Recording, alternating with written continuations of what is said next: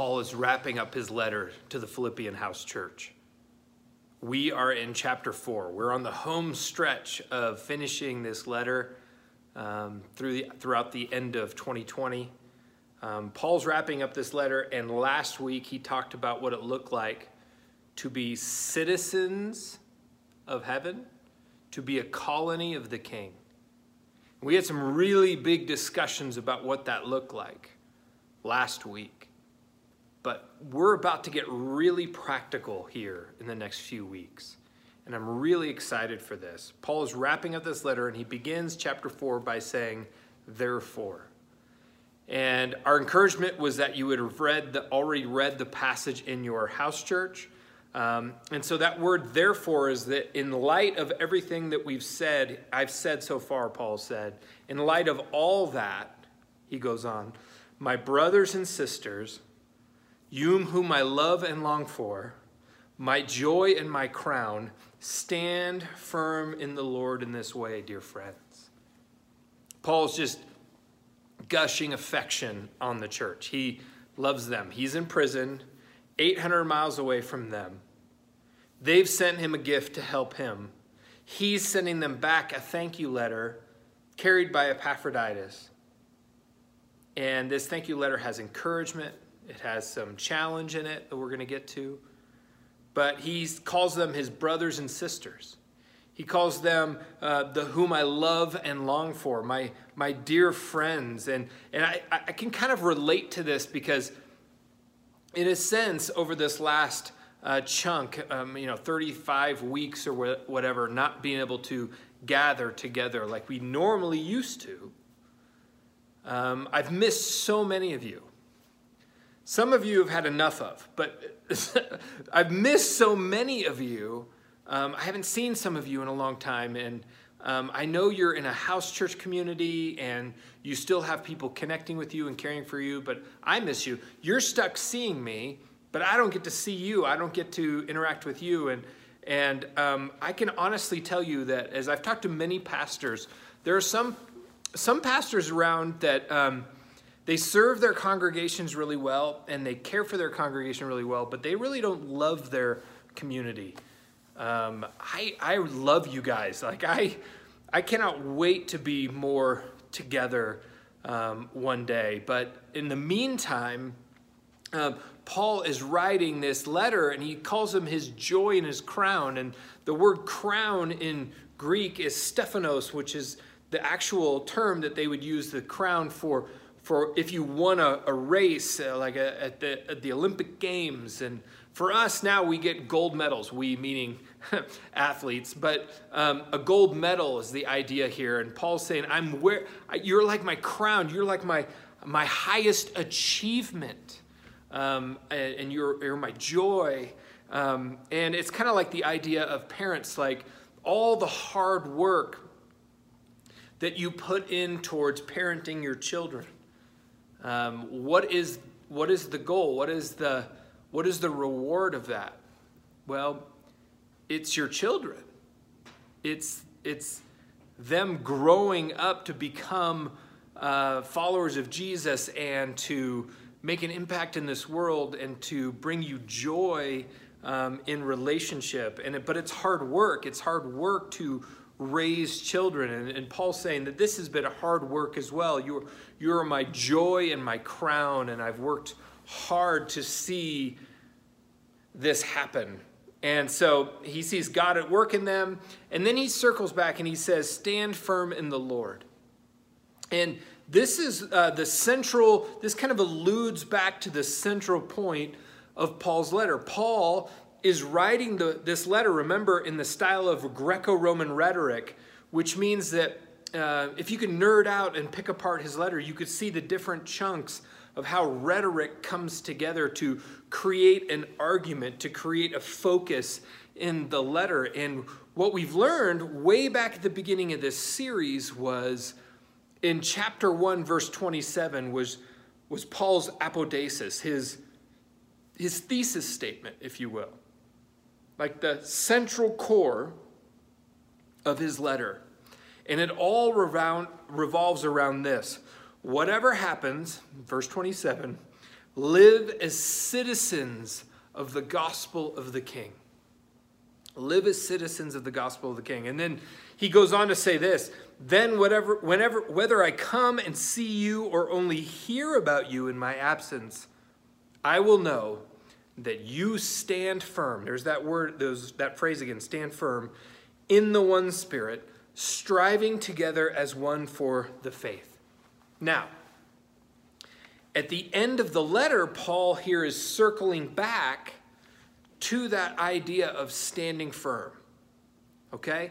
And remember, standing firm is a military term that would bring about the imagery in the minds of the Philippians. Some may have been veterans, but you see Roman soldiers all around you because it is a colony.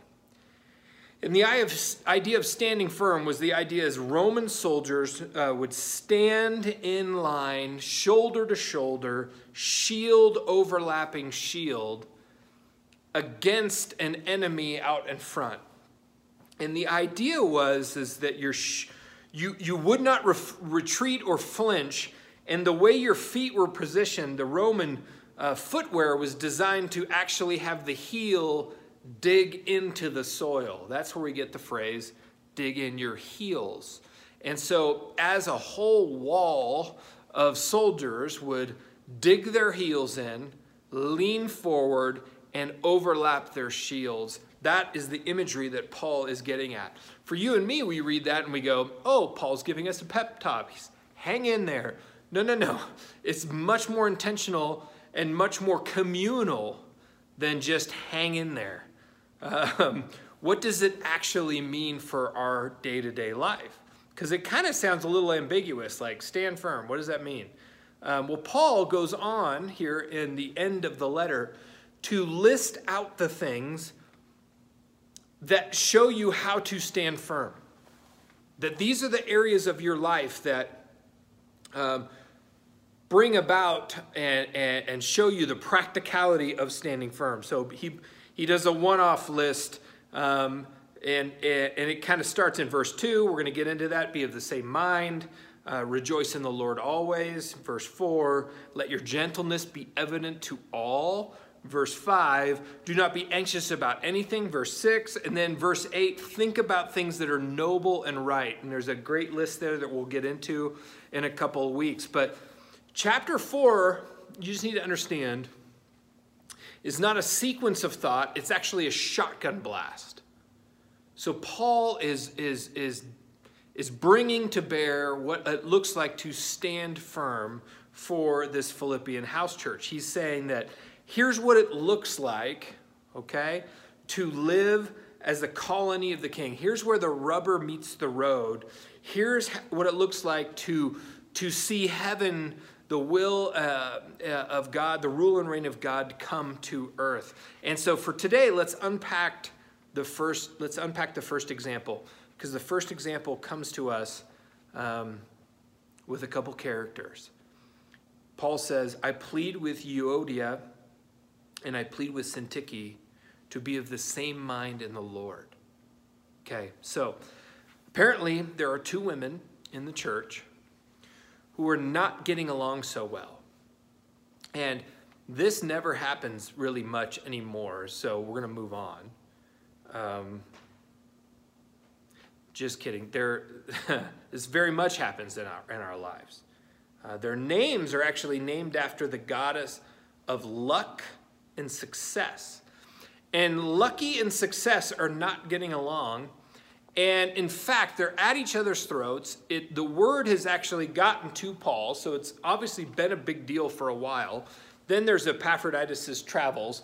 Then there's Epaphroditus' travels back. So my guess is this issue grew, or it festered, or it was just over time, these two women didn't get along. And we don't know why. But we do know that they're most likely leaders in the church. Okay? We'll get into that here in a second, but their disagreement was likely causing a rift and maybe even some factions within the church. And Paul is harping, he's been harping on unity this whole time, being of the same mind, being united, all those things. And so remember, this letter is being read out loud. Uh, Epaphroditus shows up, Sunday night house church, courtyard, Lydia's house. He stands up and he reads this letter. And it, Paul actually uses their names in the letter. And you can imagine they're sitting there, probably on opposite sides of the courtyard. Um, lucky success, right? And um, and he says, "Hey, lucky, hey, success. You you need to get along. You need to figure this out. You need to be of the same mind. Um, the word here in Greek is, it's one word, be of the same mind, is phronesis. And what it means is to be intent on the same goal, to be intent on the same outcome. And it, he's talking about unity, not uniformity. So the idea here is we're all going to the same, the outcome is Christ, the outcome is resurrection, the outcome is the gospel. Uh, we may disagree on how to get there, but we're all going to the same place. So we need to be of the same mind. And I, I, it's interesting because the last um, probably two months, I've met with three church planters who are coming to Arvada to start churches. And they are wildly different in their approach. And they are very different in their um, the flavor of their church and the message of their church, but ultimately, they're all going in the same direction. Um, it's kind of like um, disagreeing on how to get to a, a certain location. Um, you can take a bunch of different routes to get there. The point is, is that's where we're going. And so what Paul is saying is we may get there different in different ways, but we need to come together and be of the same mind.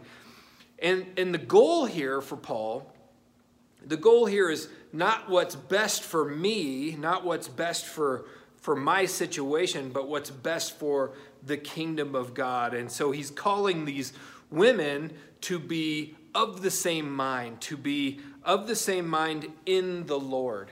And he goes on and he says in verse 3 Yes, and I ask you, my true companion, help these women. So Paul's actually encouraging a third party mediator to help them figure this out so that they can go forward. Okay? And then he says this since they have contended at my side in the cause of the gospel. Uh, and, and you need to get this. This is really, really important. These are not bad women. Okay?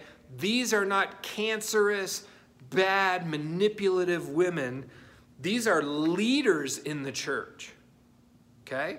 These women are actually contending at Paul's side, meaning they are by his side doing the work of the gospel, and they are his joy and his crown, both of them. He doesn't side with one or the other. He's saying, You are contended, both of you are contending at my side. Now, this is really huge. This is really important. No matter how godly or mature you are, you will have conflict you will have conflict. It's not a matter of if, it's a matter of when. We will have conflicts together. You will have conflicts with me.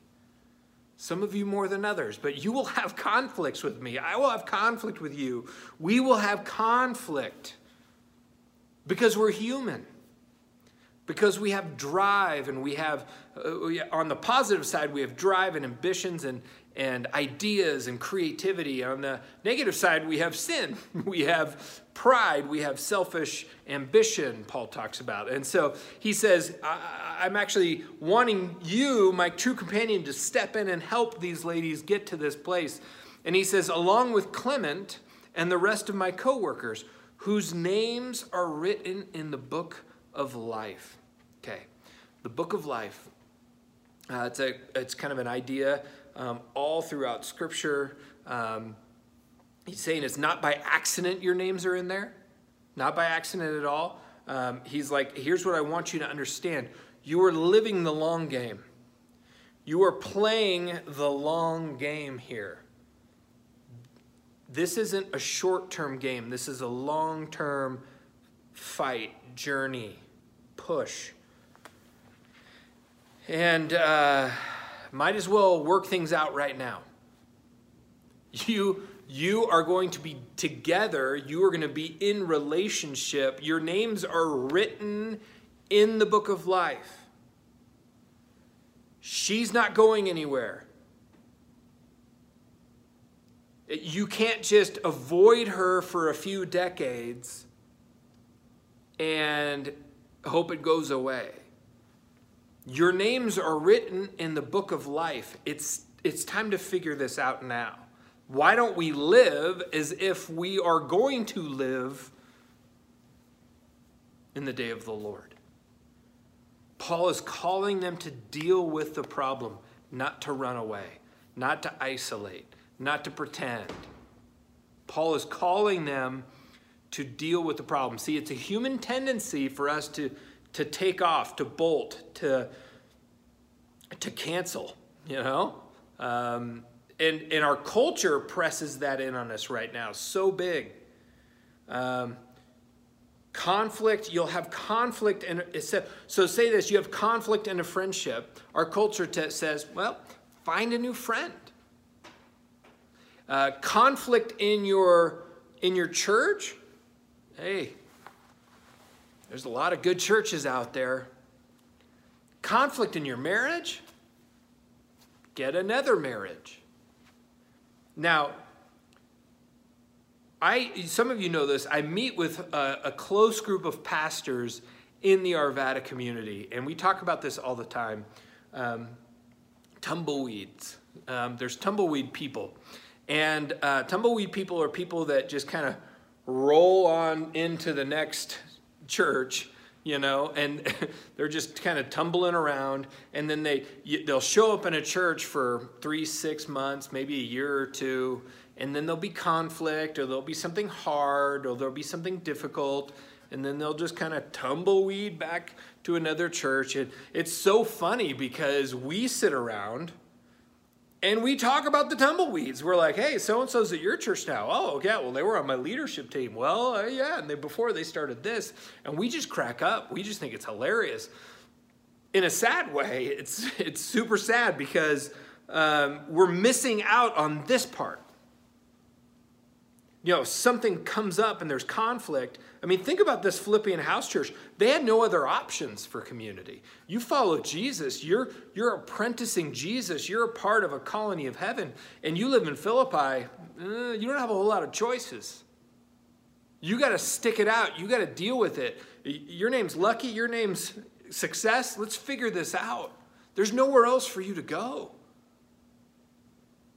And, and, and all of this happens because a lot of us just don't know how to deal with conflict well, or we, um, how do we love and forgive over and over again with people who are also image bearers of Jesus? Now, now, notice what Paul does not do. This is really important as we talk about this. Now, and, and I want to encourage you, if you're sitting there, you've probably already had this thought there's probably somebody that's come up potentially into your mind already. That the Spirit is already doing that work. And I want, to, I want you to understand the things that Paul is not saying and that Paul is saying. Paul does not do, he doesn't take sides. He doesn't take sides at all. Now, there are two sides to every story. And I know this really well. I mean, the reality is, is uh, there's two sides to all the stories that I'm involved in that have had conflict. There's my side, my selfish ego side, and there's their side. And a lot of times, what will happen is, is people will come to me and they'll download on me. So and so did this, they said that, blah blah blah. And and I'm old enough to know that in the back of my mind, there's like, okay, well, what's the other side of the story? Like, what, what's, what are they not saying? What are they not emphasizing? And Paul just pleads with them both. He doesn't take sides, he pleads with them both. Paul is on the side of Jesus, he's on the side of uh, reconciliation, forgiveness, Um, he's, he's pleading with them out of Philippians 2, where it says, This is how you should treat each other. You should treat each other like Jesus treated you. Humbled himself. No selfish ambition. Came to, you know, the whole, you remember. Second thing he doesn't do is he doesn't downplay it. He doesn't downplay it. He, he, it may have been a huge deal. It may have been a really big deal. And Paul doesn't downplay it. He's like, yeah, get over it. He doesn't do that. He pleads with them to work it out. And the other thing is he doesn't he doesn't claim or he doesn't intend that they're going to be best friends forever after this. Paul doesn't say work it out, go back to hanging out like you did before no, Paul's just pointing them towards the book of life. He says, Be of the same mind. He says, have the, have the mindset, the same mindset of Christ. And here's what, so we know what Paul doesn't do. Here's what Paul does do. He does deal with the issue. He, he does highlight that there's an issue going on he doesn't um, hope it goes away. Now, many times in my life, um, I am not a conflict, I don't run to conflict. I'm like, oh, this is great. I love to have face to face, intense conflict with people. I don't. But I noticed in my, um, in my life and in my, one of the holes in my leadership was not dealing with conflict well. And I would literally just pray and hope that conflict would go away. Paul doesn't do that here. I mean, he's not passive aggressive about it. He's not like, I, I feel like there's two people in the church. You know, he, he just deals with it. He calls them out. He calls them out. He says, Syntyche, Euodia, deal with it. That's what he says. And the second thing he does is he calls the whole community to work it out with them. Because people have taken sides. And he, he knows that this is an important you know, moment in the life of this church that these two ladies figure this out. He says, We are a family. This is a house church. This isn't, this isn't like you and me have experienced church for the last few decades. The American version, a crowd full of spectators who walk into a church, listen, and then walk out and talk about, well, was it good? Or, you know, that's that's not what this is. This is a house church that everybody knows each other, that they're embedded in each other's lives. And the third thing he does, he calls them to see the issue through the lens of the gospel. That's what he does. He's like, in light of the gospel, in light of uh, being uh, announcing the royal, um, the royal coming of Jesus the Messiah, let's work this out. Let's figure this out. Let's get to the bottom of this. And it, this is what living the long game looks like. This is what having our eyes on the horizon looks like. Okay? What is best for the gospel in my city, in my church, not for me, but in the city and in the church, um, eyes off of ourselves. That is the way of Jesus. That is what it looks like to, in practicality, stand firm. And so here's the thing I have had, I'm just going to be honest with you, I have had so many conversations with mature Christians during the pandemic people in our house church, people in the city, people across the country. And people, um, over and over again, the idea, the concept that I've heard from a lot of people is you know what I'm doing right now? I'm eliminating hard relationships. I'm just, you know, if it's a hard relationship, I'm just to let it go. I'm just to let it drift off. I'm not to pursue it. I'm just because I can isolate, you know, things like that. But the, the thinking is, I, I can't handle hard relationships right now. I don't have, there's too much anxiety, there's a pandemic, election, blah, blah, blah. I can't handle this hard person because they're actually getting harder because of the pandemic. Um, and I've heard this from very mature Christians, very mature followers of Jesus. And I just have to say, that's garbage. That's actually not what Paul is saying here. Paul is saying, no, because the gospel is such a big deal, you actually are called, you and I are actually called to fix what's broken, to, to bear with each other, to do the one another's together, to forgive, to work things out, not run, not isolate, not write people off or let people drift away. That's not what any of this passage says. The idea behind what Jesus calls us to do is to actually, as Jesus does, lose our life, lay down our life, pick up our cross, and follow Jesus. And that actually means hard relationships, hard things that has to get figured out, reconciliation that needs to happen, doesn't wait for you to feel better doesn't wait for you to um, have things slow down a bit in your life and get more rosy. No. It actually means you make the call, write the note, knock on the door, and get to work. That's what standing firm means. It's not a pep talk that we have to actually see our relationships through the lens of the gospel. Now, here's where the jump happens, okay? For you and me, we jump 2,000 years into our world, into our modern situation. And I think there's pre- two presuppositions about this passage in our lives. Um, some that can be true of us, but some that can't. So let me work, work a couple things here with you. Paul's actually presupposing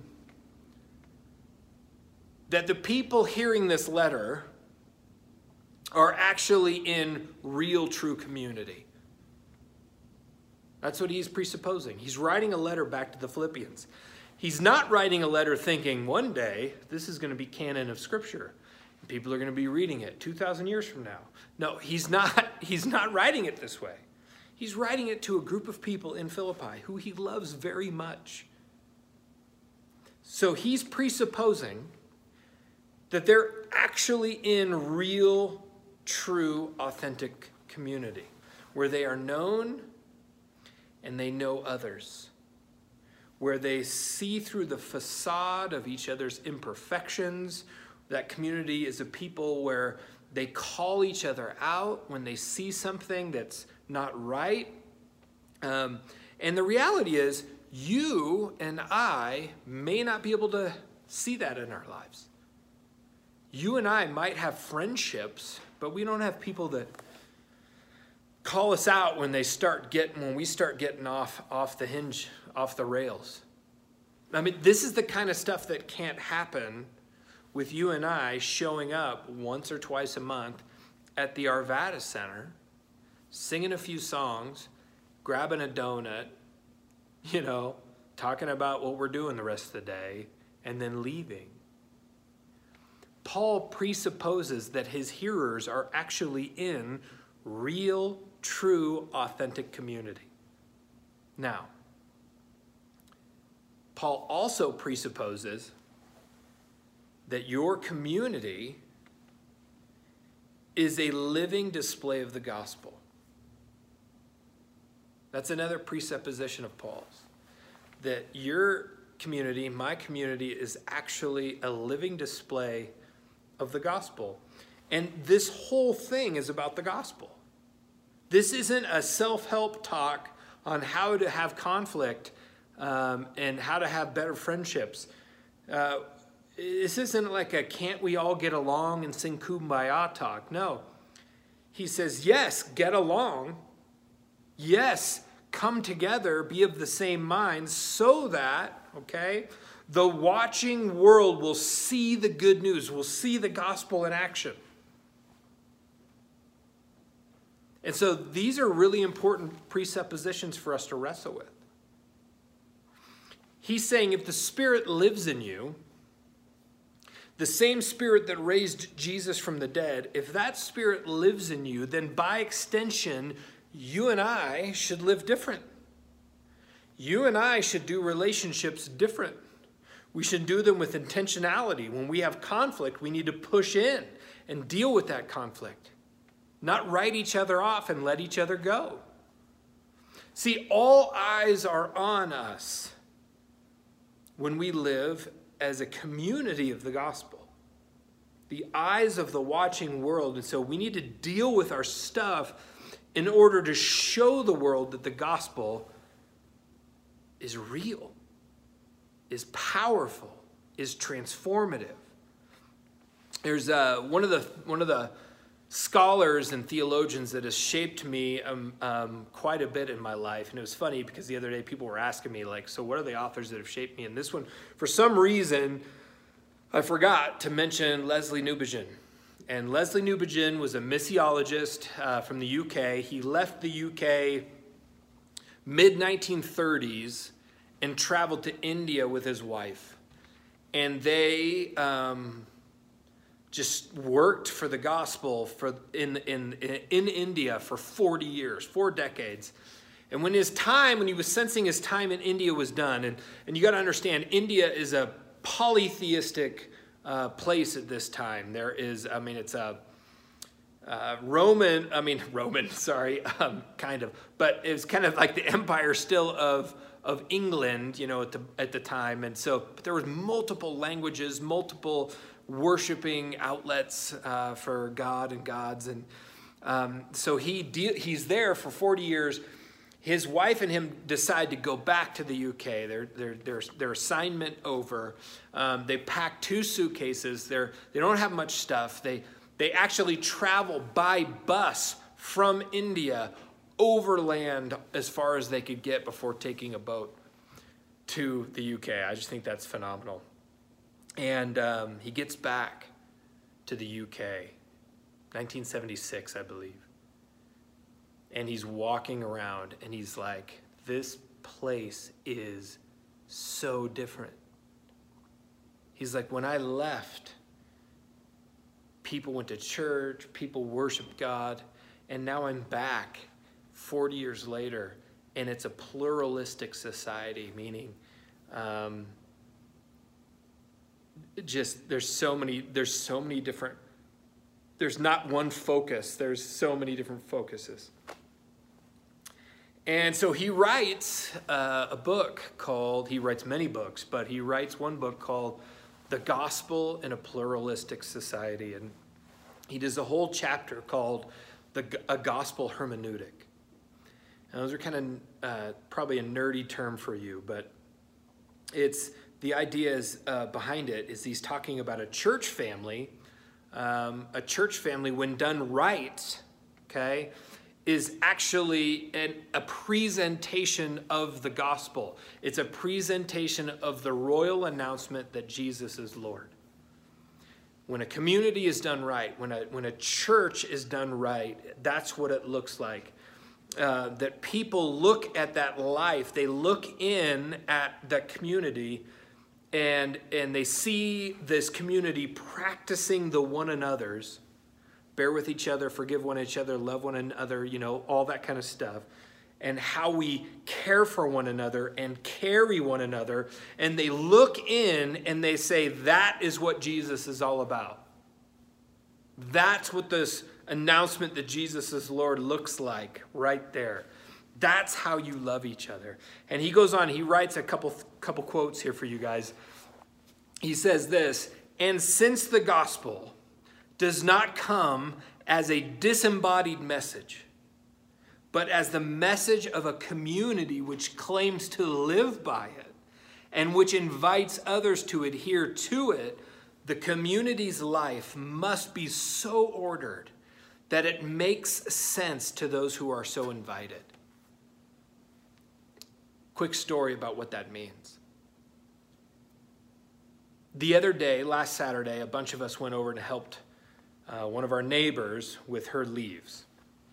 And uh, Ben and Randy kind of got this whole thing going, and I, and I show up and we we help. Um, there's about 20 of us maybe that help this lady with just a lot of leaves, and blowing out her gutters and getting everything kind of cleaned up for the fall because she just couldn't do it. When I heard her story and the pain in her life, and her husband um, had passed away, and she cares for a son that um, has some needs, and she's kind of at the end of her rope. And I heard her story, and I just had a lot of compassion. Um, and then I showed up at her house, and I didn't know I didn't know the face and the name. Um, and when I showed up at her house, I'm like, oh, that's the lady that tells on everybody in the neighborhood. That's the lady that calls the city and complains about someone's snow shoveling job or lack of snow shoveling job. And I was just thinking to myself, okay, well, we're here. I'm just, I mean, this is, God's called me to serve. I'm serving, you know, no matter what. Whoever it is, you know, I'm here to serve. And um, and so I'm leaving and I'm driving by a buddy's house who's a neighbor. And he's like, What were you doing over there? And I'm like, Oh, we were helping her with her leaves. And he's like, You were helping her? She's the one that complains and she's the one that does this. And, and I'm like, I know, but I just, I heard her story too. And man, I just, I feel bad for her. And the reason why I said that is not because I'm special or Ben or Randy definitely aren't special, but the point is, is like, like that is like the the visual of a community like showing the gospel happening. And in and here's another quote from Lesslie Newbigin, who, who I love. He says, in contrast to the long period in which the plausibility structure of European society was shaped by biblical tradition. So back in the day, he's like, he's here's what he's saying. There was a day when it just looked like everything was shaped by biblical tradition. Um, and, and, and he goes on he says, in which one could be a Christian without conscious decision because the existence of God was among the self evident truths, meaning it was just common knowledge and common agreement in society that God existed okay? And, and that all of our structures of society were built around biblical truth. He says, We are now in a situation where we have to take personal responsibility for our beliefs. He's like, Those days are gone. Those days are gone. And we're in a place now that it doesn't, it doesn't just saying you're a Christian or, or I go to church. He's like, that stuff doesn't work. We're not in those days anymore. He says we have to take personal responsibility for our beliefs. And here's where we land. How different are we? I mean, if we are a group of people that on the inside of our group is tension and animosity and infighting and broken relationships that haven't been dealt with and there's not been forgiveness, then how does my neighbor look into that and go, yeah, I want a piece of that? Yeah, I'd love to have I'd love to have what you're serving. And guys, just on a bigger picture, right now the outside world is looking into the church world and they're not seeing much they like. You're seeing pastors have affairs and um, abuse and, and, and pain and infighting and fracturing and rumors and like how is anybody looking in on that and going man that sounds like a something i want to carve out some time for you know? In our church community right now i know personally of some issues that need to be dealt with. And I don't know of some that need to be dealt with. I'm not going to use names. I'm not as bold as Paul. But you know who you are. Let's figure this out. And then we're on the heels of an election that is still contended, still contentious, and many of you are using this as a time to bludgeon others with politics, bludgeon family members with politics. In what way is that attractive to the gospel? In what way? Maybe you can email me and tell me because I don't think it is. We're playing the long game. The long game is the resurrection, the book of life, the, the day when God comes and finishes what God started through Jesus. We are a part of making that happen. We are a part of fixing and mending and healing and forgiving and reconciling. We are, as Paul calls us in another letter, we are ministers, we are reconcilers. So let's get to work reconciling. Ryan Ashley out.